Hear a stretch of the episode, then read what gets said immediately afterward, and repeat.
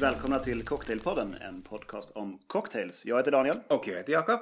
Hallå där Jakob. Hej Daniel och välkommen hem till mig får jag väl säga. För vi är ju eh, samlade idag, på riktigt. Ja, det händer inte jätteofta nu för tiden. Eh, men vi, vi är väldigt glada när det sker och det finns möjlighet. Eh, och då brukar vi ju spela in ett avsnitt under lite annorlunda former. Mm. Ett kortare avsnitt som vi har gjort under rubriken Två dåliga drinkar i, i några år nu. Och vi har kommit fram till att det är, det är ett ganska trist sätt att spendera tid tillsammans.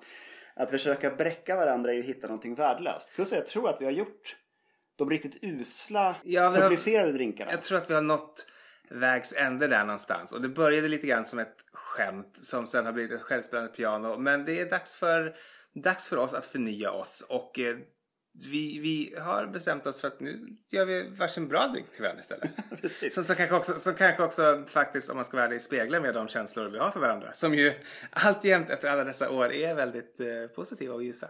Ja, jag kände inte att, att glädjen i att ge dig en smokers cough med Jäger och majonnäs om jag minns rätt. Mm. Det var inte den glädjen jag kanske hade önskat att det skulle vara. Det var inte, det var inte, ja, inte, inte superkul. Um, så här har vi två bra drinkar. Jag Yes. har ställt en framför dig. Eh, det är en lite äldre drink faktiskt. En konjaksbaserad drink som heter Weep No More. Som först dök upp 1938 i Whitfields Just Cocktails. Mhm. Eh, och där har du 4,5 centiliter konjak, 3,75 centiliter Dubonnet, 0,75 centiliter maraschino-likör och 1,5 centiliter limejuice. Oj, ja, det låter gott. Gör det. Och skakas med is och silas i ett kylt glas och garneras med apelsinzest. Den tycker jag är väldigt god och eh, ja, prova helt enkelt. För att jag, Gör det. jag är nöjd med den där. Det är ovanligt med eh, lime och konjak i samma drink men jag tycker att det funkar väldigt bra. Och ovanligt med Dubonetten vi tagit, för den är lite brun. Det kommer från Dubonetten gissar jag då. Eller Dubonen eller hur det ska uttalas. Ja, den ser ut som en skakad Manhattan. Mm. Så lite ljus eh. Oj, nej men den är jättefräsch och eh, eh, pigg. Ja, vilket alltså lite äldre drinkar brukar ju vara svaga på på citrusen. Ja, och brukar kunna ha liksom någon sorts eh, fadd. Fadd, eller inte fadd kanske nödvändigtvis, men inte liksom den här pigga fräschören. Det förknippar jag ändå lite mer med, eh, ja men kanske från, jag vet inte, 50-talet och framåt. In, inte de här eh, i alla fall Harry Craddock-drinkarna som ju ofta är, antingen är spritiga eller liksom apelsiniga sådär. Ja, Eh, Men den här, den här är ju kändes modern tycker jag. ja faktiskt. Det är, jag, jag, är- jag är väldigt förtjust i den där. Så att, eh, Ja, den var jättegod. en, en god drink avklarad. En god drink avklarad. Och du har också en brun drink. Och eh, jag har eh, tagit min bok, eller min drink ifrån en bok. eh, Som heter Drinking Distilled, A User's Manual. Och jag tänkte utöver då att passa på att tipsa om den här drinken också passa på att tipsa om den här boken. Det är Jeffrey Morgenthaler, den berömda, får man väl ändå säga. Han är, han är täm, tämligen känd igen Den, den, den, den, den tämligen kända, alltså vad ska man säga, sprit, eh, cocktail, influensen, ish, liksom Alltså- bartender, bara allmän larger than life person i den här världen. Han ser nog sig själv som i första hand bartender men han har ju gjort sig det lite av ett namn som en, en som säger, säger sanningar på något vis Mm. om att om barlivet.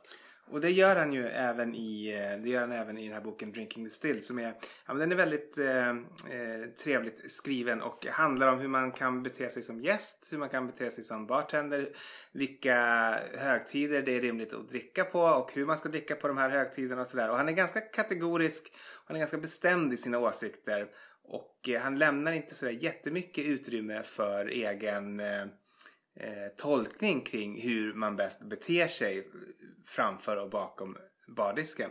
Men det tycker jag är, det tycker jag är till den här bokens styrka verkligen. För det är också bra råd han ger. Och om man ska liksom sammanfatta hans livsfilosofi så är det värdighet. Man ska alltid dricka med värdighet. Därför bör man till exempel undvika helt att dricka på St. Patrick's Day.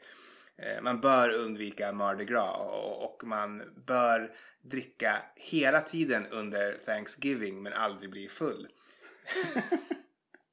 Eh, eh, Ja, men, man, men, man, man förstår ju. Och- och det är liksom- sättet som han pratar på. Liksom. och, och man, man, ska, man ska vara trött när kvällen kommer men absolut inte full eh, på Thanksgiving och så vidare. Men det är ju, det är ju en, en tanke som nog inte har slagit mig eller egentligen många andra att man inte ska dricka på St. Patty's.